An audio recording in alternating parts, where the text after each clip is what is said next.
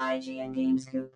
What's up, everybody? Welcome to IGN Game Scoop. I'm your host, Damon Hadfield. Joining me this week is Justin Davis, Sam Claiborne. Hey, everybody. And making his first Game Scoop appearance, Tom Marks. They is can't here. be his first. Scoop? And he is our PC editor, and his favorite game of all time is. Oh God, uh, Skies of Arcadia is, is usually Skies of my Arcadia, my wow. Legends is usually my go-to answer there. Interesting. Yeah. On, that- is that on GameCube? yeah, that one? Okay, GameCube. interesting. Originally for Dreamcast, Legends Yeah. was for GameCube. But is that the you say that's your go-to answer? Yeah, it's my go-to. It's what's- 'cause it's- is that what's in your so heart? It's, it's it's that complex question of like that is definitely my answer in terms of like at the time I played them, effect they had on me, long term, all that stuff. Probably there I've, I've played better games than that Hmm. since then. Well, but that's not how favorites work. right, right. Yeah, no, that's true. Super Mario 64 is my go-to answer. Yeah. But if I really, if I meditated on it for three straight days, I might emerge with a different answer. Mm. Yeah. You know, who knows? Wait, I, is that just like a turn-based RPG in 3D? Is that what- Uh, kinda, but it's also Sky Pirates. It's Sky which is, Pirates. Mm-hmm. Like one of my favorite like like, that. aesthetics ever. Mm-hmm. Uh, and then there's also these like super cool turn-based ship battles where you're like fighting space like or pirate ships in the air. It's just awesome. It's It's got a really cool pirate bounty system where you're hunting down other sky pirates. and you played on GameCube? Yeah, I played on game. Man, I missed this entirely. So my It's great. question is, what happened to the series? It went away. good. yeah. Is it a- wasn't really a is that series. I I don't think. Sega? Is that Yeah. a Sega yeah, game? Oh, because it was a Dreamcast game that just got like one is one of the games that like caught the lifeboat off of the Dreamcast and made it. Did it have II in it? It did not. It's also another game that is I talk about this a lot on Scoop that's sort of trapped on an old platform. Like you can't get it on Steam or anything like that. Like yeah, I gotta have a GameCube or your Dreamcast. I don't think it ever got remastered or ported. Three of the characters are Eventually. in Valkyria Chronicles, but besides that, nothing. I bet they'll remaster it or something one of these days. Now that they've heard this episode, I know. Yeah. Mm. You're welcome. Sega's usually a big fan of what we have to say about their games on this show. Hey, got We've got a great show for you this week. We're going to talk about Hawaii. it. been there. We're going to talk about Sea of Thieves. But first, Ubisoft, ubiquitous software. This week they uh, detailed just how much more money they make on their games as a service as compared to their one and done traditional games. Yeah. Uh, a st- this is in um, some earnings uh, that they shared this week. So, uh, you know, uh, they release a game typically, traditionally, it makes most of its money in its first year, right? And then in its second year, that game will make 13% of what it made in its first year. Interesting. A game as service, though, makes all that money in the first year and then will make 52% in its next year what it made last year. So it's just like, it's so much more money. Damon, that's thirty nine percent more. It's a lot more. Yeah. so when people wonder, why is everything a gosh darn game as service these days? That's why. They just make tons more money. Okay, that's solved. So we got that. That issue's laid to rest. It's just like the school board meeting, right? I don't want to get into that on GameScoop. um, no, we. Uh, it- it's funny that it's a monkey's paw situation where gamers for years have wanted more. Like my favorite game of all time is Super Metroid, and it's like, what if they added new planets and new weapons and new areas for you to explore? And that's what gamers always claim they wanted. They just want to keep playing their favorite games forever and have those game be, games be supported forever. But then the way that we finally get that wish Yeah. is it's like twisted around in a way that like you know it's all packed with microtransactions or you know all kinds of catches and side effects Yeah, yeah. Tom, do you have a feeling, uh, any, any sort of opinion on games as a service? Like it, don't like it? Uh, I generally like it, but as with all things, I like it if it's being done responsibly, right? Like, Sure. I mean, like uh, if we're going off of Ubisoft, like Rainbow Six Siege is one of my favorite games right now. It's m- the it's the FPS I play the most of right now, and like that game would not exist if it had just stopped in the first year. Like the the amount of content it's gotten, the amount of updates and fixes and all this stuff that it's gotten since launch is made it become one of my favorite games. Uh, but then at the same time, I look at a game like The Division, and I'm just like, I'm way less interested in a game like that uh, as a service. And like, I, I would have- would much rather The Division had been more of like a linear story thing that I just play once and stop, and like not had to deal with all the online stuff and the the dark zone I, I wish the dark zone had been more of like a dedicated pvp thing than like this area within the open world right like so I, I- I'm not opposed to games as a service, but it, it does make me worried about if this is just what games are now. Like, what is that going to do? Yeah. Well, in addition to uh, sharing how much more money they make on games as service, they also share that they make a lot more money off their digital games, perhaps not surprising. Uh, now, 56% of Ubisoft's total revenue comes from digital sales of games and, and content. more than half It's a, that is more than half. I'm glad we- you know. I'm glad we have a mathematician here on the show. Uh, so I don't know. It's interesting. So th- their ideal consu- customer is someone who uh, buys their games digitally and then just plays just those games. Well, Ubisoft in particular is very notable for this, and you know they're lauded for this by me and others for sticking with Rainbow Six Siege. Launched fine, you know it was a good game, but not exceptional. But they stuck with it through updates, big and small, small quality of life improvements, um, and just sort of chipped away at uh, the parts of the game that maybe were not so excellent. And then lo and behold, you know, a year or two later, they have an excellent game. And although they did have that weird thing with their pricing recently that they got a lot of blowback for, in general has supported the community in a way that uh, y- you know was both beneficial to their business and to the community playing that game. And they're in a similar boat with For Honor, um, and uh, uh, they're For Honor, like really s- still gaining players, isn't it? Like they're Yeah. like seven and a half They're, million they're people not playing that giving game. up on that game. I think a lot of a lot of people have given up on For Honor, and they are not. They're giving it dedicated servers now, and they're they're really going all in. That's what I mean. Like, kudos to them for doubling and tripling down on a game that they believe in. And instead of looking at the numbers and spreadsheets saying, well, look, this one just didn't work out. And instead, they really seem to be willing and uh, able to go that extra mile to, um, to ensure that a game they believe in gets its, gets its chance.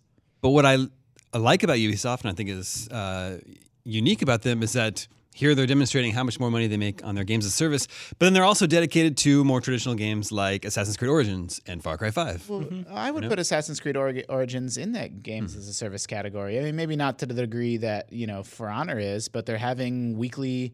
That game absolutely has live events, you know, things this Mm-hmm. weekend only. Fight this big boss and uh, events that seem to come and go. Um, and they're opening up new high level areas months after that game released. Um, Yeah, and I I know there is a lot of uh, content that they have planned coming down for Assassin's Creed Origins. That's interesting. I, had- I don't really think of it as a game as service. Yeah, like does does Zelda count as game of service? 'Cause I they mean- had the two quick, pretty quick DLC packs, and they're kind of spread out. Yeah, I mean, Assassin's Creed in particular has weekly events, which I don't know, like what the delineation or demarcation. For, I think there like- needs to be a community involved, right? yeah, maybe a high score event, something like that. yeah. Uh, but it's interesting that you know, I was talking to Sam about this earlier this week. The games as service model kind of flies in the face with how gamers traditionally played games. Like when we were growing up, you would play a game, finish it, and move on to the next. Because I love video games and I want to play as many as I can, so I kind of liked the whole process of playing through a game, putting it up on the shelf, and then trying out the new game. But now games as a service is like just play this one game, and it's at a time when there are more games available than ever, right? It's interesting. I, I- I like. I've always prided myself in like saying like, oh, I'm gonna try as many games as possible, know a lot about a lot of games, and like really kind of like experience the library side of video game playing. I really like that. I collect games too, so I actually have a library. Um, but um, that is, you know. Something that developed from when I rented games at the store when I was a kid. And, like I'd go there and be new games, I'd be really excited, and like go and like for you know two bucks or something, take a game home for the weekend and a new one every time until I found one I really liked and I stuck I stuck with it for a while.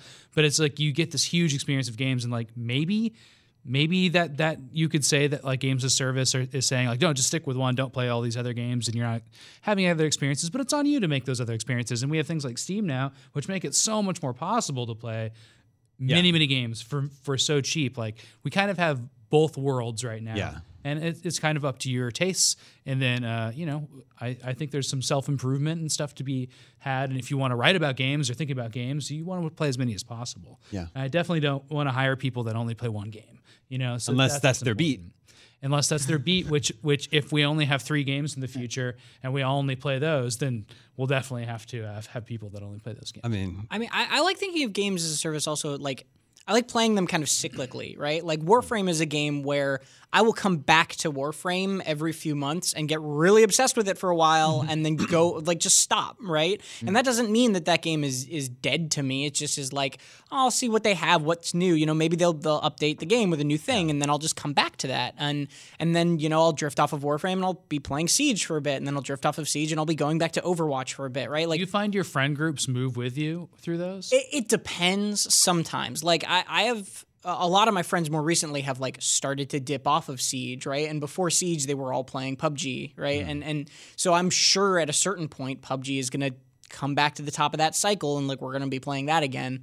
Um, I, I think that it does bring up a key thing though, which is like all the games I just mentioned, I have way more fun playing them with friends than I do on my own, right? Like Sure. all those games, I think games as a service ha- kind of encourages that, is that that idea of like like you said the community, Yeah, it's- right? It's, That's your a friend social group and your- experience. it's your social side of it, which we always had with like GoldenEye and stuff like that in the pre-internet era.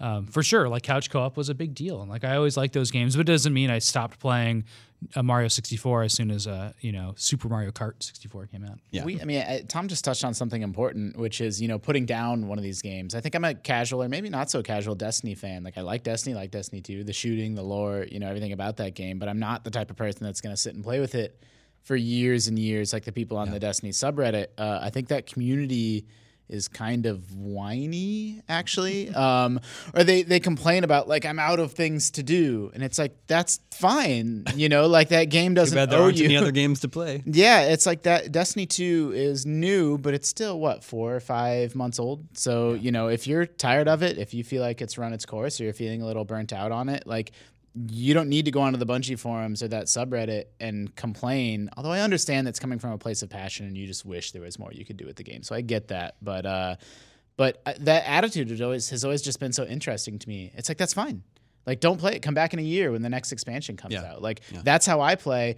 Like, I don't play World of Warcraft, but I do because I pick it up once every other year and play for two or three months. And then that's my cycle with that game that I've settled into. Like, it's not like I'm a WoW player or not a WoW player. Like, I dip back into it. Mm. Well, that's also it's interesting because that's an expectation that has been built up by other games, right?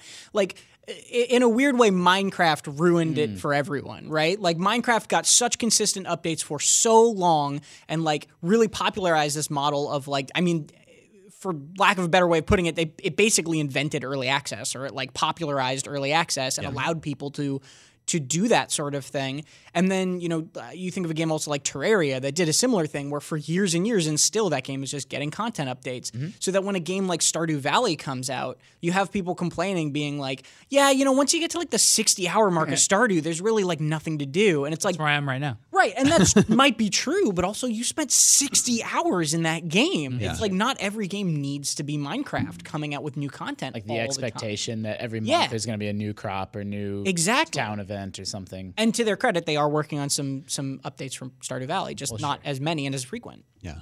What, two player update that's still coming? It's four player actually. player. wow. So there's like flamingos or something. Some single player content. I, I missed the flamingos. Yeah. That's Or always the, flamingos. the purple boat. They're making yeah, a they're magical making purple some boat. some per, per, some secret purple boat. There is content coming to Stardew, but it's not like i- i- you know, it's just a content drop. It's not like that's not a game that's seeing new things added to it on the regular. Uh, one of my followers on Twitter, Alan Billingsley, had an interest, interesting question about this whole uh, games as service topic. He says, I think it would be interesting to discuss how these games as a service will age.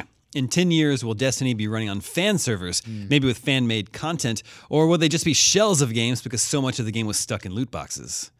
Uh, I don't know. It is an interesting con- uh, something to consider. Like in t- 10 years from now, what is Destiny? What What is Warframe? I think the first part of that is significantly more important than the second part of it. I think the loot box question is like you brought up at first you were like you know, will these games even be runnable and will they have loot boxes? It's like, will these games even be runnable? Like, we already see games shutting down because of this. I mean, uh, Mojang's, the developer of Minecraft, Scrolls, they had this card game that they stopped developing like two or three years ago. And it's And MMOs, you know, I mean, yeah, and that's finally shutting down. But one of the things the Scrolls team is trying to do is make a uh, server tool that the community can use so that when the game does officially shut down, the community can run their own servers. That's cool. I'd love to see that happen for more games going forward. it should I just don't be a know if it standard will, though. practice. Yeah, right? it should Like- be. Like we're not monetizing our game anymore. It didn't work out for us. Here, we've open sourced, you know, whatever element of this that we can for you to just take it on yourself. There's just no financial incentive to do that. Yeah, well, unfortunately. that's true, but there's also no financial disincentive. Like, presumably, if it's not a business for you anymore, like turn it back over to the community. Oh yeah, I wish you could just give them all your files, but it seems like you have to actually make that work, which costs money. You do. They were that in the scrolls example again. They were saying like, we cannot just give you the source code. If we give you this, like that is we something we can't do. And I'm sure that came from like Microsoft directly, right? Well, where's my, Microsoft and Mojang going to scrounge together the money to do this? Anyway? yeah. That's true. I mean, there's definitely elements of. Uh, I mean, even in Destiny One, these games as a service, just a complete, uh, you know, disregard for maybe you'd spin it as a a positive, a willingness to just not keep the product static. And Destiny One at launch is not the Destiny One that you go back and play today. They replaced um, the voice uh, Tyrion Lannister. Yeah. Um, yeah. uh, and Nolan North does the voice of the ghost now, and so you just can't find like that Destiny One that you played for the first year, or whatever, is gone. Um, and World of Warcraft is another example. The World of Warcraft you played at launch is gone, and the Cataclysm expansion revamped all those quests and all the whole old world. And So aside from even hosting those and making sure that they run uh, on a you know a shared server, you also need people to play them. And so you know, think of yourself in a library in 50 years. You want to play Destiny uh, One.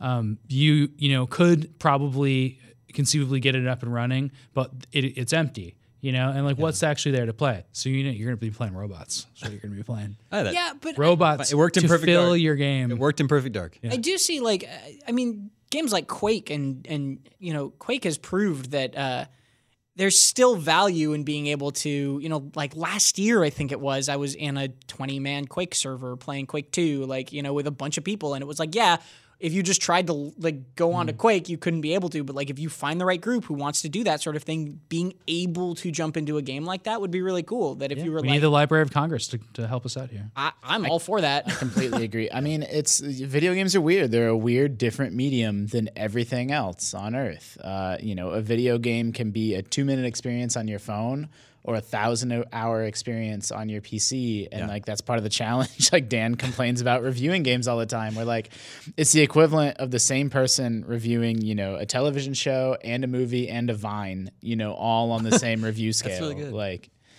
We should start reviewing Vines, by the way. six out of ten. Okay. Um, a- a- and and then the other part of that is you know the preservation aspect of it. Um, You know, games that are required to be online are required to have other people to play.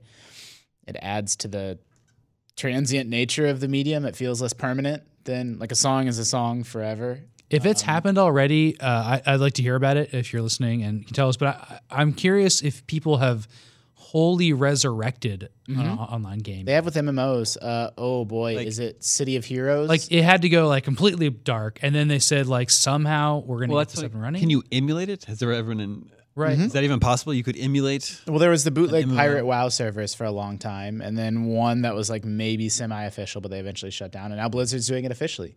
Yeah. Finally, thanks to fan demand, they're bringing back you know World of Warcraft vanilla classic servers. Yeah. That's pretty interesting. I c- yeah. I can't. I wish I could recall the name. There's absolutely fan-run MMOs that were shut down and then resurrected by the community. What happened with APB? Remember that one? Didn't they? Did they turn that one over I thought to that game was still like technically still playable. Didn't they make it boy. free? Oh no, that That's was what I Brink. was- They made Brink free, Brink? Is free. which was the technically a sequel, but not really to APB. Are all the EverQuests still running? Yeah. yes, One or there's two? still they still put out content. Well, it's for funny that everyone. one and two are running concurrently. Yeah, and I they're think concurrent, one is maybe more popular. although Yeah, I'm not Da- sure. Daybreak still does like like weekly or monthly updates of that game. They're real small, but they still do it. But that's About, an example. like if that game, because of the passion that's still around for EverQuest One, like you can't conceivably see even if they shut it down, like somebody will figure out how to Yep. run EverQuest. What about uh uh which one was I just man, I was just thinking What about the bad ones I was though? gonna say Ultima Online. Is that still a thing? Mm-hmm. Oh, Ultima. That's still running? Ultima's online. uh, RuneScape's still around. What's the Mad Max one? Mad Max. There, no, Um, A Mad Max MMO? No, there's like a a- there was a uh, popular. It crashed right away, but it was like a Road Warrior type MMO. What that's was- one that's definitely gone. I don't know. I don't remember that one. I don't know what was it called. I'm just trying to think of ones that are. I mean, there's a- there's probably. I mean, I was really fascinated. I went through a phase where, because I really loved Lord of the Rings Online, and like as much as I love that game, I would totally say it's a B tier MMO. And I got fascinated with like you know Ashran's Call and like you know Dungeons and Dragons Online was Turbine as well, like all those sort of B tier MMOs and like what happens to them when they die. And um, the smart ones or the elegant ones, they shut down the game in like a graceful way and have an in universe reason. They usually spawn like a bunch of mega beasts and Cool. like some storm or World's something. ending. Yeah. Did and it then- really? Do, I've never heard of that. Yeah, and then everyone That's awesome. congregates together and like celebrates the end of the world, and it's like it's like awesome. sort of happy, but it's also bittersweet because Yeah, then like but the lights turn off, it's- like then the server turns off, and it's Yeah. like oh, then you can't get back on. It's just Yeah. over. But then the crappier games are the ones that don't care, don't have the time to get something off. together. It's just gone. The Matrix Online, Oh yeah, the Matrix Online. that's a good example. Like, could somebody get that going again? don't know. I don't have the answer. We- Tom, can they? Let's give it a whirl. There there's hope, but I I think it's a very small flicker. I mean, it's just interesting to think like if we set out you know, with lots of money to resurrect a game like that. You'd have to purchase the rights and do all the stuff. Yeah, that way you could. I mean, you could bootleg it. The probably bootleg, anyone that's with weird. enough time The could bootleg, it. it's I think really there's interesting. probably you have pirate- the game code. There's probably pirate servers of most MMOs out there Wow. that, that are worth still, you know, preserving. All right, moving on. But speaking of loot boxes, Hawaii has become the first U.S. state to officially propose legislation to prohibit loot boxes in video games. Nice. Uh, the bill, the text from the bill, cites the uh, recent you know, World Health, Health Organization's move to consider gaming disorder a disease. And the bill reads These predatory mechanisms can present the same psychological, addic- addictive, and financial risks as gambling. This is being uh, spearheaded by Democratic State Representative Chris Lee, who has described Star Wars Battlefront 2 as a Star Wars themed online casino. Is that accurate, Tom? I mean, there was a Star Wars themed casino in the new movie, so maybe it's just that. Uh, Lee's Very diplomatic answer. Uh, There's those dice in the Millennium Falcon. Yeah, that's true. Lee says, I grew up playing games my whole life. I've watched firsthand the evolution of the industry from one that seeks to create new things to one that's begun to exploit people, especially children, to maximize profit. Uh, and according to Lee, more than half of U.S. states are currently considering some sort of loot box legislation. So there's four bills in total. The first pair uh, aim to prohibit the sale of video games containing randomized rewards to consumers under the age of 21 and then the second set of bills Hmm. seek to establish disclosure requirements, including probability rates for publishers of games that feature loot box mechanics. So I Which think that the App The Store. first part of that seems like it would cover a lot more games than loot boxes. yeah, That's the problem with re- legislation like this, right? Well, we don't have the. I mean, Damon's paraphrasing the legislation, but I, I- the dis- Randomized rewards, you think? Uh, Yeah. Hmm. You think that covers more? Yeah. the You know, like second. at the end of Super Mario Brothers 3 levels. this is a star. I mean, even Diablo is Yeah. randomized. I mean, rewards, everything. Yeah. technically. I mean, the the second the disclosure to me. So here's the deal. Like, this is a nuanced, complicated issue. yeah. You cannot like loot boxes, and then in that same thought, have a second thought in your head that's they should not be illegal.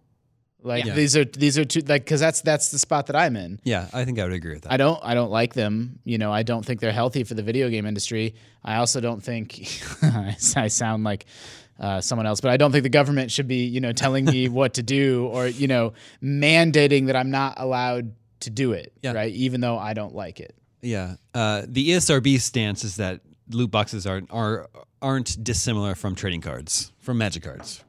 Ban those. Ban them all. No. I think I I mean, think pinball was banned for the same reason, and those have had to be, those laws have had to be overturned in every city in every state, and they're so stupid. Yep. Yeah. they're about like Wasn't this there- is a gambling machine, and it doesn't involve skill, so we're going to ban them, and they're banned everywhere. And like to you know, until a couple years ago, my wife was involved in turning this over.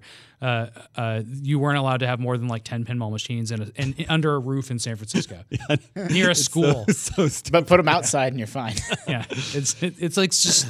I'm exaggerating, but it, it's exactly what it's like, and you know we probably don't need to legislate. I think disclosing stop the that. the drop rates is the key. Like, Yeah, so people that's understand. So people have the full knowledge before you know they push the button and put in five dollars to understand. Do I have a ten percent chance of getting the thing I want, or a 0.1 percent chance of getting the thing I want? Yeah. That feels like a also, no-brainer. Also, I think in some cases making it a little more difficult to actually press the button to buy is a fair th- complaint. Like I think a lot of mobile games, there are examples of mobile games that will yeah. very much incentivize just press a button and you spend five dollars magically and it's like that sort of stuff is targeted towards kids like the just in the same way that you were saying you can hate loot boxes and not like this legislation the same exact thing of you can think that there are exploitative practices that need to be fixed and hate this leg and not like this legislation like both of those things can exist this is a really scary thing to me in in the same way because like I think there are a lot of times where loot boxes make games fun. And Yeah. I think there are a lot of times where loot boxes are used responsibly and are make a game better. And I hate that this kind of zeitgeist happened where everyone was like, witch, burn the witch, burn the witch. And like, n- like we're, you know, putting, putting, uh, uh, loot boxes up on this like burning stake. Yeah, this pyre because it was like you can't just like ban them all. Like I think that's such a heavy-handed and short-sighted way to solve this problem because it damages so many games. And also there's the side of this where it's like, well, what if they don't just ban loot boxes? What if any game that has a loot box now can't be sold to somebody under 21? Then it's like, okay, developers aren't going to stop making loot box games. They're going to keep making loot box games. It's just that kids aren't going to be able to buy them anymore and it's like that's that's that's not like a good fix to this problem. It just means that little like like it means that the 18 year old out there who wants to play the shooting game is like not going to be able to play the shooting game anymore legally. And it's like this isn't a solution. There needs to be a better, more long term solution to this. You also, you know, there's, well, you know, eh, this isn't a particularly political show, but there is the element of, you know, is it the government's place to be telling, you know, any artistic endeavor what they can and can't do to begin with? You know, the E ESRB is not the government. You know, that's the games industry self reg- regulating itself and saying, look, we're going to put on our own boxes. I mean, it was sort of at the government's, uh, you know, nudging. they said, look, you need to do this, so we're going to step in and get involved. But the games industry took care of itself and said, look, you know, we will make this proactive change on our own. And the consideration of, it, it looks nice on paper to say, okay, no one under 21 can buy these games. Like, cool. But then that puts the onus on every single, you know, small developer, anyone on earth making a game to know the age of all their customers, which they might not always know. And like, there's, it's complicated. All this stuff is always more complicated than people sort of make it out to be. Yeah. And and it's it's so frustrating and I get so kind of worked up about this whole conversation. Like it. because I I do agree that loot boxes are a problem right now in some cases and in some regards, and I do agree that like Can you get, provide an example of where you think it's a problem? well, I think that any I mean the Battlefront thing rubbed me way the wrong way, and to to their credit, at least for now, they haven't turned those back on, right? Um, any anything that has power and randomization, I I generally dislike. Um, Something like Overwatch, honestly, I don't think Overwatch is a problem with its loot boxes. I think that game is 100% all its randomization is cosmetic, uh, and it gives you a system to not participate, like to, to bypass that. And I think that's great. Uh, So I agree with you. Like I, I would I would put Overwatch in- in the good pile. Like here's an example of loot boxes done, done right. But even so, like when you get a duplicate piece of gear in Overwatch, it turns it into gold instead that you can then turn into like you can spend that gold on more gear. But they designed the system and they didn't have to give you duplicate gear at all. Well, Yeah. yeah Like sure. so we all That's we, one of the problems We now. just hand wave away this stuff even in like the good games like when they have control over the whole spreadsheet of what drops and what doesn't. Like it's like oh you can you can spend the currency that you get on your dupes into more stuff and it's like but no one even stops to take a step back and be like well wait a second like why why does it have to even be that unfriendly? But does it bother you when you buy a pack of magic cards and you get a duped card? Well, there's a couple differences there. Uh, uh, they don't know whether I have a dupe card Sure. or not, you know, and over and Blizzard does, and uh, those have monetary value that I can then turn around and sell. You know, They're- that's a physical thing that I own, and I have a closet full of magic cards that I could turn into five thousand bucks if I wanted to or needed to. You should do that. Yeah, five thousand bucks. Um, it may I may have exaggerated. that. it may, if my wife's is watching, please, it's not.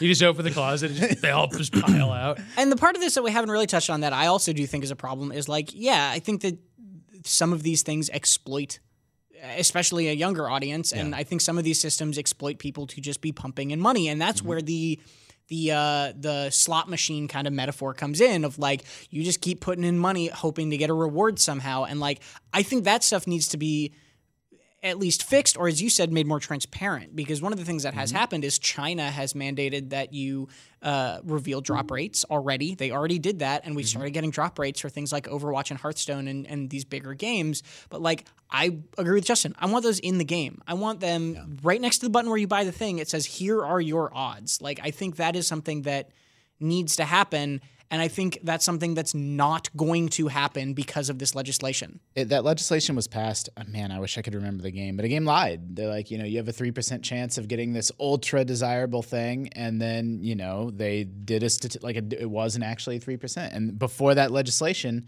you're completely at the mercy of the developer to trust that you know they're not manipulating you. And you know, generally, I'm a fan of Blizzard. I trust Blizzard insofar as I trust you know any game developer, but. uh but uh, what's the temptation on their end to you know they know what the desirable thing is going to be and to to withhold that to a greater degree than some of the than some of the you know skins or voice packs or whatever that people maybe they know don't care about as much to try to get another five or ten dollars out of people during seasonal events the the an example of bad loot boxes. I don't even have a specific game, but it's the time pressure, right?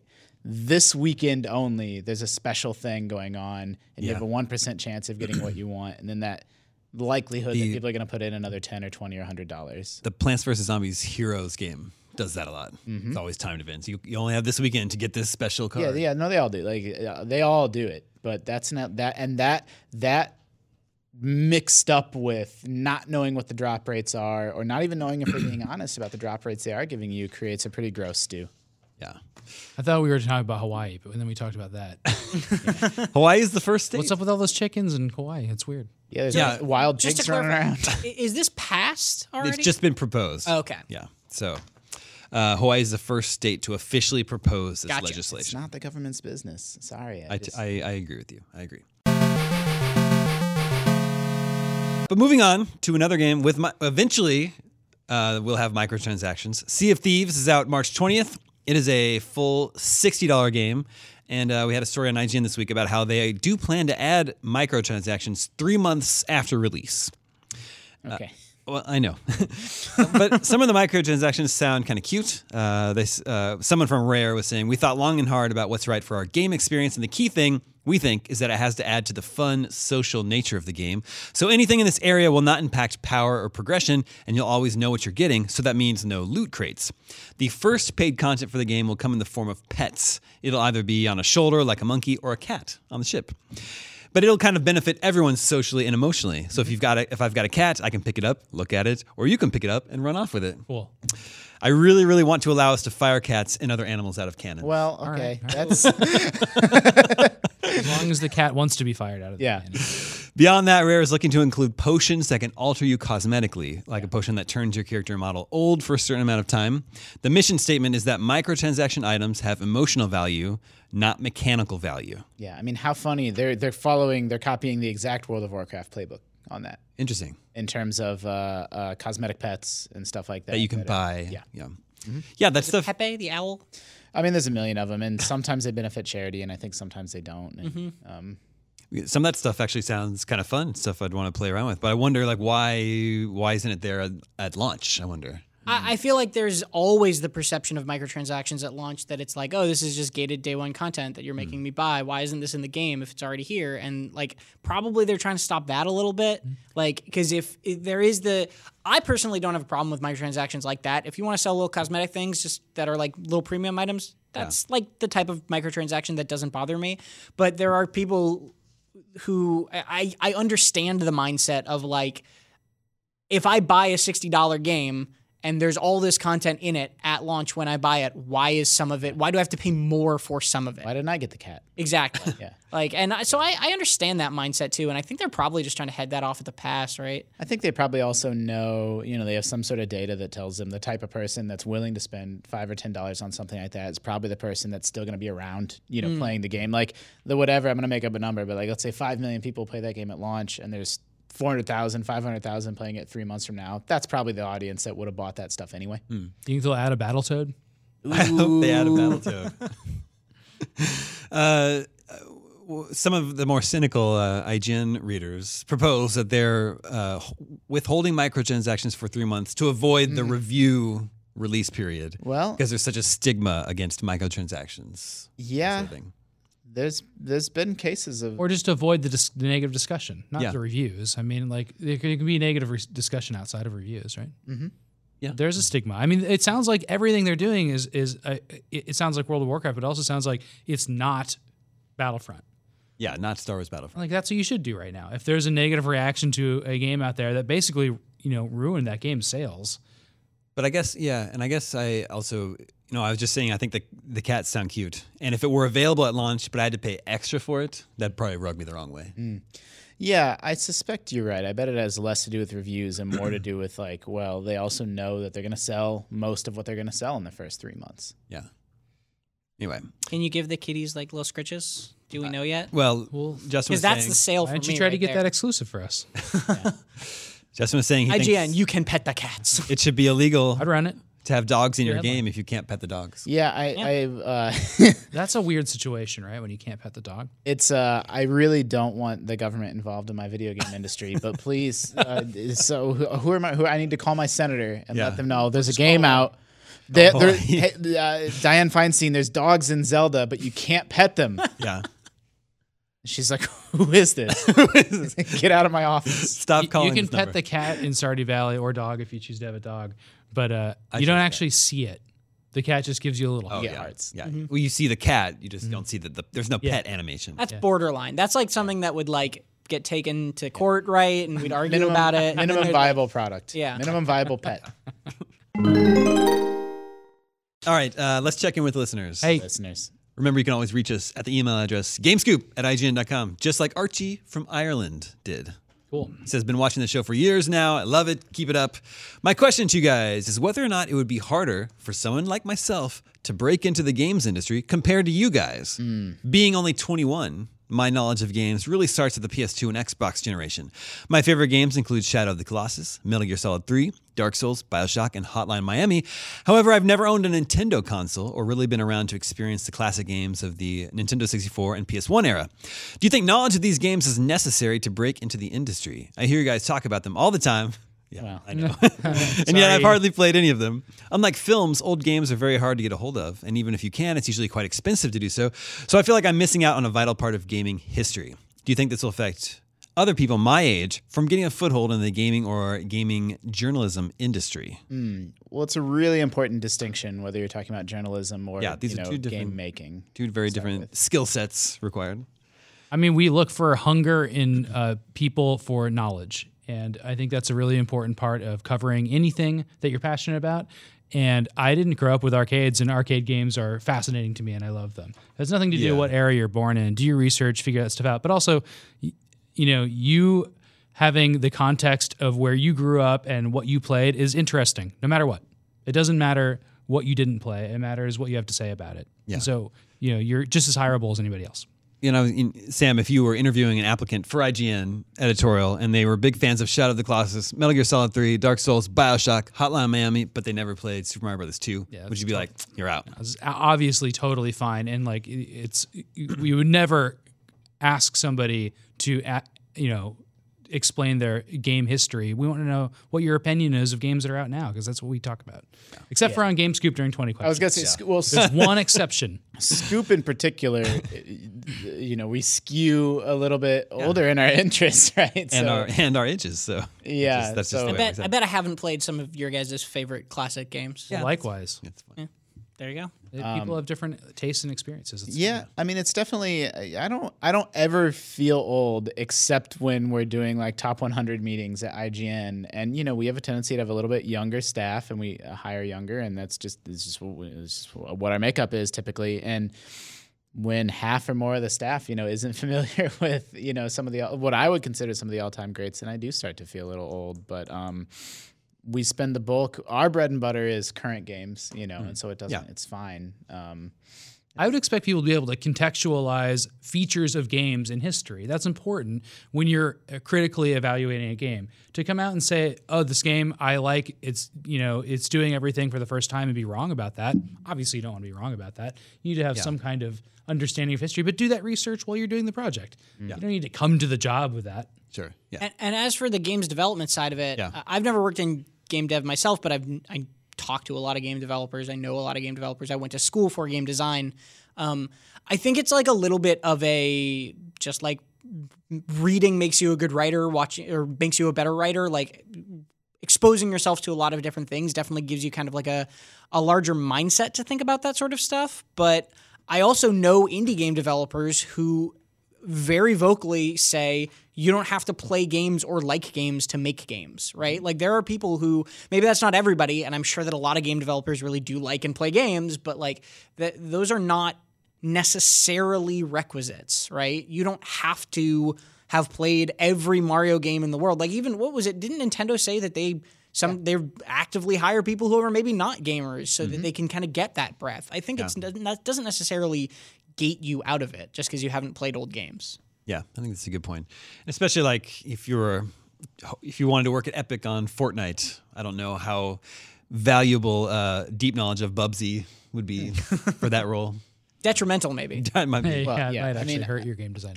I would say game journalism. It's more important to have. I would say, yeah. You know, to have a just like wide breadth just of like knowledge film like that. criticism, right? Yeah, Like you but game development, you know, you just need to know like it's artistic chops or programming chops or Yeah. you know whatever it may be. And I don't think it's as important to you know be super up to speed on dozens and dozens of 80s and 90s games. Yeah, I think that's true.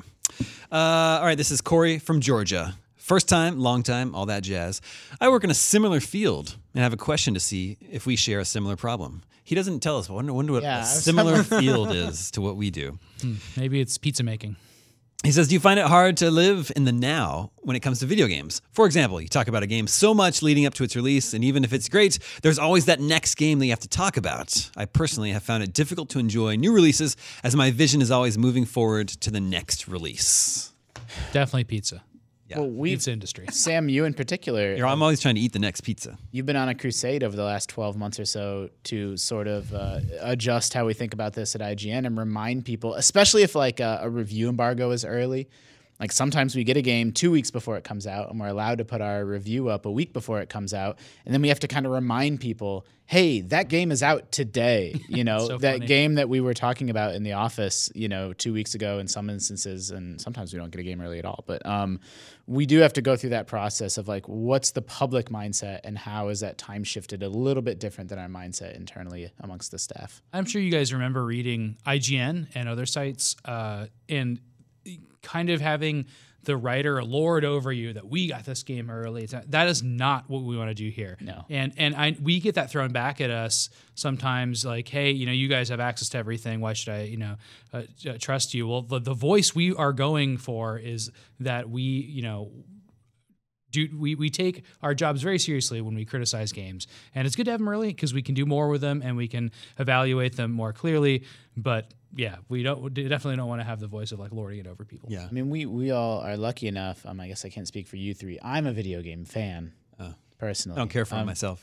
Uh, I mean, I'm just an enthusiast, so it's exciting and fun, and that feeling of like having something like before some other people, like that's definitely a perk of the job. Like I won't deny that, but that's not really what it's about. It really is about like we need it, like we need that access to prep the guide content and make sure that the review is ready to go and all the other stuff that we want to deliver to the audience. It's necessary to um, to try and prep as much of that as we can and be. If you go to IGN.com, you're going to have what you need on that game when you bring that game home from your house. i feel like i play as many games after they come out as i do before they come out though Yeah, I mean, if anything, I have the we op- don't have access like if, if 10 people in the office are playing a game the other 200 aren't you know yeah. so I feel a little guilty. I have the opposite problem. Like I've been playing Dwarf Fortress a ton lately, and I'm like, that's not relevant. No, yeah. to anything at all that's happening in this Dwarf, office. Dwarf Fortress is always relevant. Well, Dwarf okay. Fortress will be relevant till the earth Yeah. burns up. yeah, man. that's a really you really. probably good- stay a little bit ahead of everybody right Uh, you have the steam access yeah, I try to play. I mean, I try to play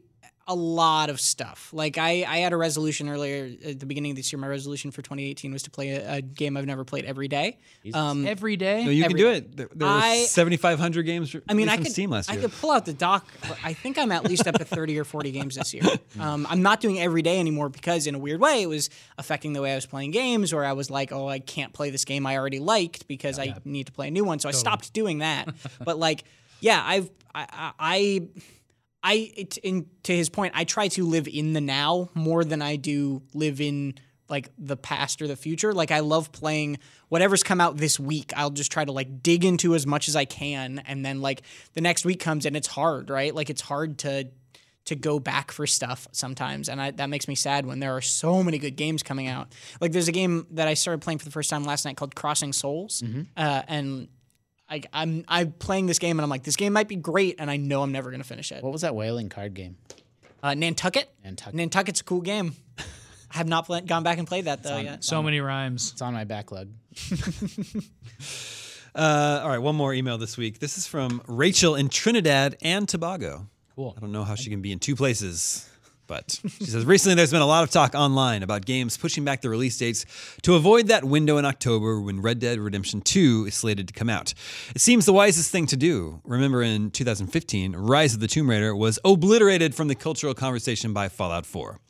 it seems if you want your game to survive, you got to make way for juggernauts or you'll get steamrolled.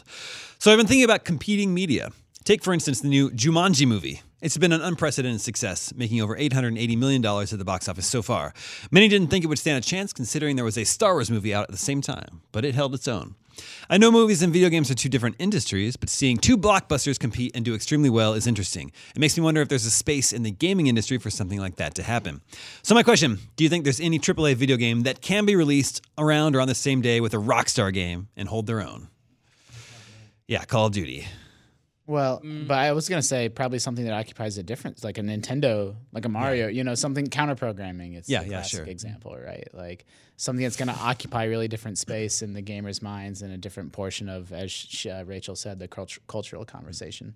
Interestingly, uh, we haven't gotten a date for Kingdom Hearts yet this year. I think if Kingdom Hearts wanted to release near Red Dead, it probably would That's still be talked about. Yeah. probably a good example of counter programming. That's yeah, they're they're they're more similar games than maybe like a Nintendo game, but also it's like a different different audience, different kind of vibe to it, different pace to it. I think. Call. Yeah, Totally. There was a. I thought Rachel was going to go a different direction with that conversation. Where do the these big entertainment releases across different mediums need to worry about each other more often now? We had that apocalyptic day last fall where it was what Mario and Assassin's Creed and uh, Big Punisher, Stranger Things. It was Stranger Things. Stranger yeah. Things, excuse me, and then maybe a movie too. And it's like for a site like IGN that covers everything, like that's a problem. But if you're someone making a movie or a game, I don't know. I'd be curious to find out how much they worry about. You know, Activision's not just competing with EA. It's like any time you're spending time with something else, that's time you're not spending with you know Rainbow Six Siege, for example. So, um, is that a consideration of theirs? Like, is Netflix a threat to game makers? Yeah, I think for sure, right? uh, just like, I just don't know how much they consider stuff like that. Yeah. yeah, I think Netflix is so opaque about their scheduling. I think it must be just like Twitch. I think is a, a c- a threat to traditional Yeah. cable broadcasters, right? I don't know if you saw the news today, but like Twitch is getting Mm-hmm. higher concurrence now than like MSNBC. Yeah.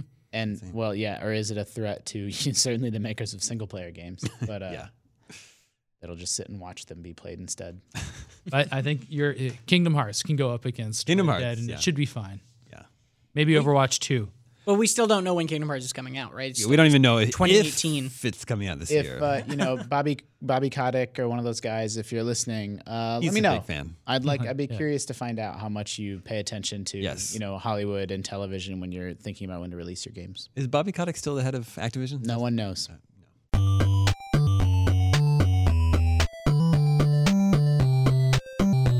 And that brings us to video game 20 questions. Tom, you know how this works? Uh, I know how 20 questions works. It's, yes. it's that and the, vi- it's a video game that you're trying Cool. to guess. Then yes, I know how this works. Tom's played versions of this 20 questions game. When I go out after the Oh, show, yeah. I, I, t- I walk up to the uh, wider staff and I say, All right, the game has this, this, this, this, and this. What is it? And then people argue about it. It's really fun. Yeah. So that's the internal That's- that's like follow up to fun, follow 20 questions that we That's did. part of the metagame. yeah. Except is it bigger than a bread box? Doesn't uh, apply to video No. games. questions. Yeah, it that's could, true. though. Uh, this week's suggestion comes from Elijah in Pennsylvania. And he says, since you mentioned AOL email addresses last week, I knew it was the right time to finally send in my 20 questions game suggestion. Let the questioning begin. But Well- Damon, if someone wants to send in a 20 question suggestion, They would send them to the email address gamescoop at ign.com. it's my favorite. So if he has an AOL address, that means you probably played games longer ago than uh, yeah, you'd expect. it means you're an old. One of the old. Uh, okay. Uh, d- uh, does your character wear a hat? no. Whoa, that's very. You're very sure. Yep. All right. can't get a hat on this character. No. Uh, did this game? Um, we oh man, there's so many good suggested questions Yeah, I, recently. know. and I They, can't al- remember. they any always of them. fly immediately out of my head the yeah. moment we get in. no, there were some really good ones. Uh, oh, one of them was cart or CD. yeah, was this released on cartridge? No. All right. Well, Are you ready to guess? How elaborate can I get? It just has to be a Maybe. yes or no answer, right? Yeah. Okay. Uh, I hope Tom really just gums up the works. well, okay. So, so since you said the AOL thing, but it's not a cartridge. right? we were mostly joking about the AOL thing. I Yeah. guess, but I was thinking maybe what if it's not a console game? Console generations confused. me. I don't know the difference. Yeah. I Oh, don't But I, I, think that's I a don't good know suggestion. numbers. I just need to re- research, Andres. Thank you for that. Uh, okay. Well, Uh, I, I would you? Pl- this is going to be a weird question that you might not know the answer to. Here we go. Would you, is like I'm trying to ask if like if it's an old classic. All right, my PC turn. Game. No, no, no, no, no, no, no, no. Wait, wait, wait. Like so with the AOL question, this is like, would you play this game with like dial-up modem? Right? Like, is it like a classic era PC game like that? Hold on. You need to simplify your question. How about is it a PC game? Is it bigger than a bread box? You want to ask if yeah. it's a Is, piece- is is it a PC game? No. Okay. All right, so I'm going to assume that it's a CD based game. 'Kay. Based off of. It's not on a cart, but it could be digital only. I don't like. I've decided I don't like the carts. Dis- digital only our, our floppy disk, Um, yeah, phonograph record. because now There were a okay, few. oh, whatever. Okay, was this Eight. game was this game released after January first, 2010? Yes. Wow, hmm. that's okay. Not on cartridge, No, not Switch. But it could still be digital only. it's not Switch or uh, 3DS. Could be iPhone. Could be Angry Birds. Could be. It's probably Angry Birds. what about the hats? I don't think any of those birds wear hats. One of them explodes. Was this on consoles? Yes. Angry Birds was also on consoles. I want to point out. Nailed it. The strategy of like getting elaborate or not, right? Like how how much do you hone in? Well, we know it's after 2010, so I. I mean, you're welcome to ask what question you want. I'd like to zero in on console. Yeah, well, I was gonna ask, like, is it a Nintendo game? What do you mean by a Nintendo game? What was it a Nintendo exclusive? No. Is hmm, I want to know if it's developed in Japan. I'm gonna waste all your questions. I apologize to but everyone. you want to get to listening. consoles first. well, I mean, we can do whatever. I don't care. Um, that's that's the big secret about all of this. You should Uh, this like marriage, Justin. You just never say I don't care. not important to me. Um, whatever happens, happens. Call the cops. Happy Valentine's Day. Um, is it uh, is it a multi-platform game? Yes. Wow, we are not narrowing this down at all. Um, so Damon, tell me, was this game developed in Japan? Yes. Ooh. Multi-platform. Still doesn't help us very much, Tom. Don't get too excited. Well, but that means it's not, not. Angry Birds. that means n- it's not Angry Birds. it's a, f- what Finnish? Um, So that means not Sony, not Nintendo. Uh, Why why not Sony? Oh, because it's a third party. right, right, right, well, right, Mm. it's a multi-platform game. Well, is is there like is combat the primary thing in this game? Like fighting. Yes. Okay. okay. That that rules out a lot of stuff for me. That's actually a pretty good question. what was the Nintendo one? Did you do published? I just asked if it was Nintendo exclusive, but now we know it's cross platform or multi platform, which I should have not. just asked to begin That's with. not Nintendo exclusive. Okay. All right. So combat is the focus. You don't wear a hat. Multi platform. After 2000. Uh, 2010. is this on? Uh, right? Is this on current? Is this on the Xbox One, PS4 generation of consoles? No. Mm. That's ten.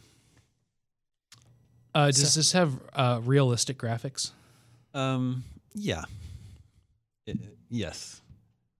Crud.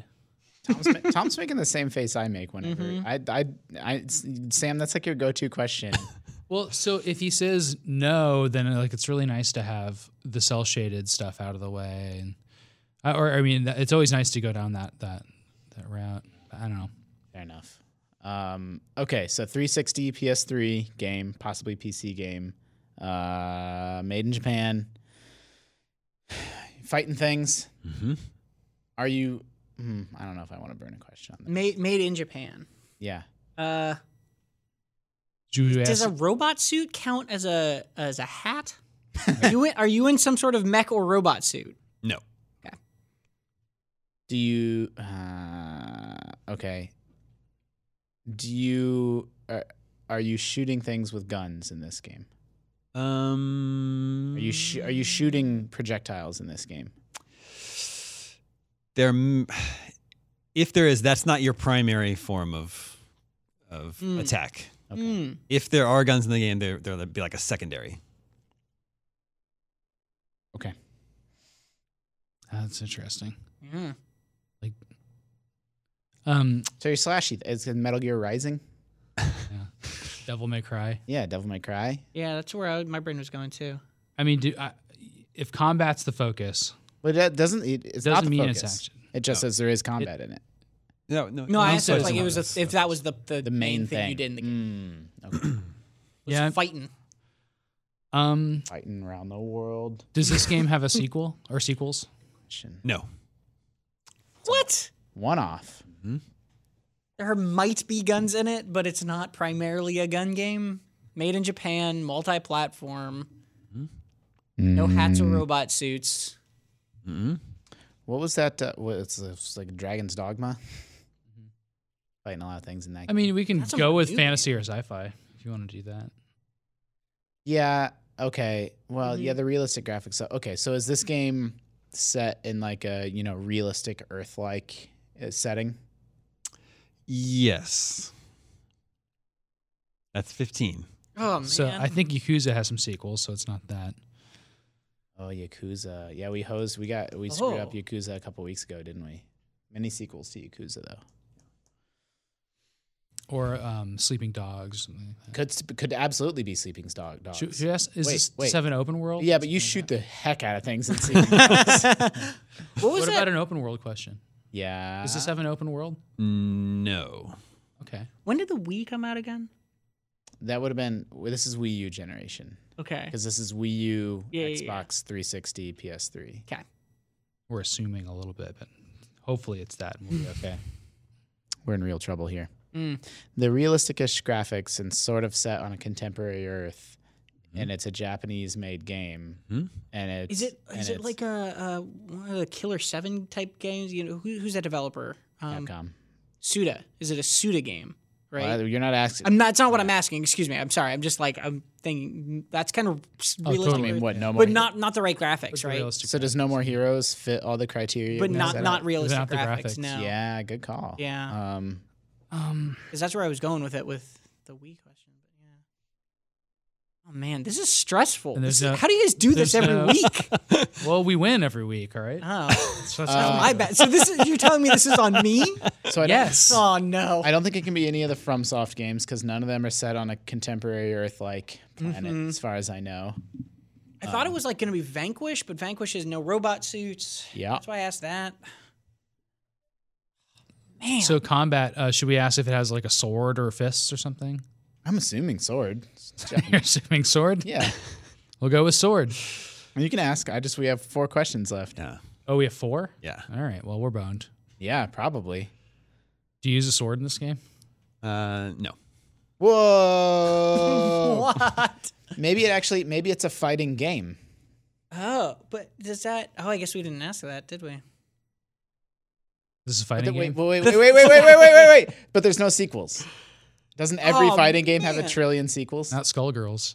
That But is also the realistic graphics and stuff is like it's Yeah. tough. Tekken's and they have yeah. I don't am think trying to think of any fighting game from last gen that. Well, you said it's didn't- not open But the world. so- confidence with which he said no to the hat question makes me think that. That's oh yeah, yeah. true. Fighting games have too many hats. and- yeah. If he had to, if there was So- like a cast of characters, he'd have to think about that one for. But it's a bit. interesting. We sort of glossed over the fact that it's not open world. Mm-hmm. Mhm. So it's like something level, like I- you know, whatever brawler. and Ninja you don't Gaiden. use swords. I just think it's something like Ninja Gaiden, Yeah, but that's a generation too old. or I mean, just that something type like of that. the type Right. of game. I mean, they rebooted. Devil May Cry, Ninja Gaiden, they all have rebooted, like sequels. Tenchu, right? Was that last gen? um,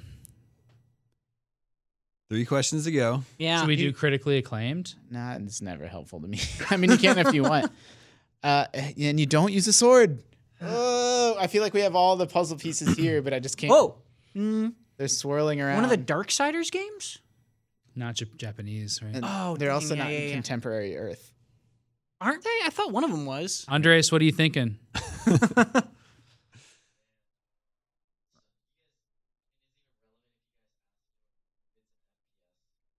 But gu- it's, it There's wouldn't no be because there's- shooting- it's guns as a side thing, right? If there are guns, A it's first-person puncher. They've made those. that game. Yeah, There's this an game- Atlas one, right? Fight Night is a game that's coming out. F- Yeah. Fight with a K, Punch Night Out. with a K. Oh, really? yeah, it's a Cute. cool looking game that's coming out soon, actually. All right. Uh, Do you? Bring it home. Is it? Hmm, I don't have it. what's? the way he's just smiling and laughing is like, I just wonder. Do you think we're gonna get this one? I'm, I'm not. Com- I'm not confident. Uh, Okay. is that a question? Was Oh. that a question? No, that's a freebie. is this one we will get? But Trying to think. Uh, should we ask about multiplayer? Does that guys- help at all? Maybe. yeah. Does this Yeah. have multiplayer? this does not have multiplayer. Sing, so single player game that is linear without swords on a semi-realistic earth with a semi-realistic graphics From Japan. multi-platform from japan Yep. Not much gunplay. Disaster Day of Oh. Crisis. Ugh, no sword, not much gunplay. What type of fighting game has no sword but not much gunplay? A brawler. A brawler. Should we ask like, uh, no, because t- I guess. Oh, really? is this based on a license? No. Okay, so that'll help us guess the final one. All right, you've Is there come right to the now last it's 19? question. That was 19. So last question has to be the guess. So What games were uh, were like you know Capcom and Konami and all these companies you know mucking around with back then? yeah, Goodness gracious, I'm way I'm way no sequels is hard, man. I'm way in left field. Uh, uh, uh, Asura's Wrath. yeah, that's the one with the big bosses. Ooh. That's not really contemporary Earth or realistic. uh, Is it not non-realistic graphics. contemporary? Earth? No, I didn't it's actually like- play it. I You had only big watched it. monsters in it. Yeah, yeah, yeah. I was thinking like that and God Hand and stuff are really good. Red Steel, God, God Hand's Hmm. a generation too old. So is Red Steel actually, but um, totally. and Red Steel's totally a shooter. I'm But I just trying like, to think of games like that. yeah, Mm. Is yeah, there, yeah, like, a yeah. Zombie game? yeah. Right. Mmm. Like, uh, what's the one that we the Wii U launched with? Hmm. Ooh, Dead Rising. Zombie. that doesn't U? have sequels. Dead though. Rising got a sequel, but Zom- Ri- Dead Zombie Eye- uh, Zombie U is U, that, that's but what it that, is. that could be Zombie U. No, but that's Ubisoft. and that came to Oh, it wasn't Japanese at all. No, and it can't. And it got ported. That's okay because it can come to multiple consoles. Yeah, yeah, yeah, yeah, yeah. But I've been so I've been so hung up on contemporary Earth being like you know a realistic setting. Yeah, it it could be still could be contemporary. he, he hesitated on on Earth. He was he was thinking about it. Plain. So I think I think zombie. I mean, oh well, does whatchamacallit, does uh Last of Us count? That kinda has guns, I guess. well, that's not it's not Japanese either. Oh f- I keep forgetting about that Yeah. part. I keep forgetting about that part. So there was Dead Rising, which Yeah. and there was Dead But Island, Dead Rising got a sequel. and Dead Island got a sequel. Dead Island got a sequel. Did well, a Dead- spinoff, and then Hats Dead, though, guys. and Dead Island Two. is- No hats for sure. Like, so you're a character in this game. It's not one of those like I'm an anonymous person games. You also shoot the heck out of things in both of those games. Dead Rising also had kind of an open world. Sequels. So it's that not one's that- just it's not- outright. yeah, I'm, it's I'm just- going down the wrong path here. I'm leading us astray. Yeah, I don't know. I don't think we're gonna get this one. We're, did we say the name of it? You guys came very close twice. Okay. Uh How about that? We, wait, if we came close twice, No, it's it's too late. It's too late. Tenchu? yeah. What is it? And that was actually Tom that got you there both times. Yeah. Tom got you there twice. He came by, he said, Suda 51. yeah. And he came by and said, Zombies. Was it a Suda 51 zombie game? It was Lollipop Oh, chainsaw. Lollipop Chainsaw. I got it. I wouldn't call that realistic graphics. Oh. They're- they're going for, Straight up cartoon. I think they're going for realistic graphics. Mm-hmm. Like they're trying to like like as opposed to like cell shaded. I thought it was cell shaded. No. Okay. compared to Suda's other games, Yeah. that's a realistic graphic game. I think you reviewed Got that really game. didn't you? close. No, I didn't review. I've never played that game. No hat. You no, you're the cheer, cheerleader. Yeah, I know. She doesn't wear a hat. Pigtails. Uh, Should we pigtails. ask the pigtails question from here? on? Oh, Yeah. Your character So has the pigtails. focus is it is a bayonetta like like. So she has a chainsaw. game, Yeah. Yeah, has that's a not a chainsaw. sword or a gun. I think we were there with Devil May Cry and everything. We knew what type of game it was. yeah, it is that type of game. It's a hack and slash, the linear Suda hack and things slash keep burning me game. up. Uh, Uh, tough, man. Published by Warner Brothers. That game. but developed Weird. by yeah, developed by Grasshopper in Japan. Oh man, I just googled it and got some interesting results. Yeah. Safe search. Can there. be a dangerous one to Google. That one, lollipop chainsaw. Good, good suggestion, Elijah from Pennsylvania. The AOL stumped. AOL email Yeah. threw you off. I think if they stump us, uh, they should get something. Yeah, what should it be? I don't know. Good pat on the back. Yeah. How about we make an anagram of their name? Uh, so Elijah, what's you work on that? Well, I uh, read about uh, the Dice Awards, which are airing uh, exclusively on IGN next week, February 21st and 22nd at the Dice Awards. VIPs of the gaming industry like Phil Spencer, Neil Druckmann from Naughty Dog will be presenting on the future of the industry and giving out the Dice Awards. Nominated for Game of the Year this year is Cuphead. Horizon, PUBG, Mario Odyssey, and Breath of the Wild. And uh, the IGN is the place where you can uh, stream all the talks and the awards. The two day stream kicks off uh, at on February 1st, starting at 10 a.m. Pacific, right here at IGN. And then the 2018 Dice Awards commence February 22nd at 8 p.m. Pacific. So I, I have the February anagram. 21st. what did I say? February 1st. February 21st. Yes. I have the anagram. Okay, for So Elijah. his punishment for stumping us is that we should jail he. Jail he. yes, and with that, that is all the scoops that we have for you this week. Thank you, Justin. Thank you, Sam. Thank you, Tom. Thank you. Remember, you can always reach us at the email address gamescoop at IGN.com. My name is Damon. This is IGN Gamescoop, and we're out.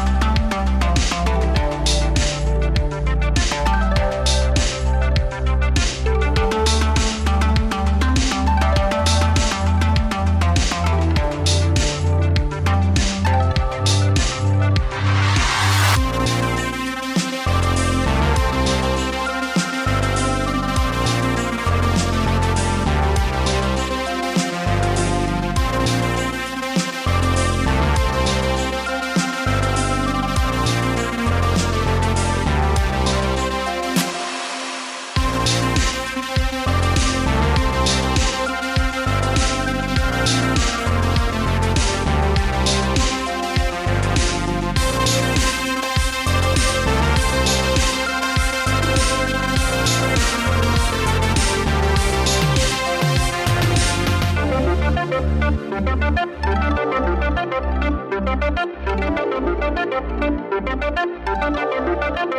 you.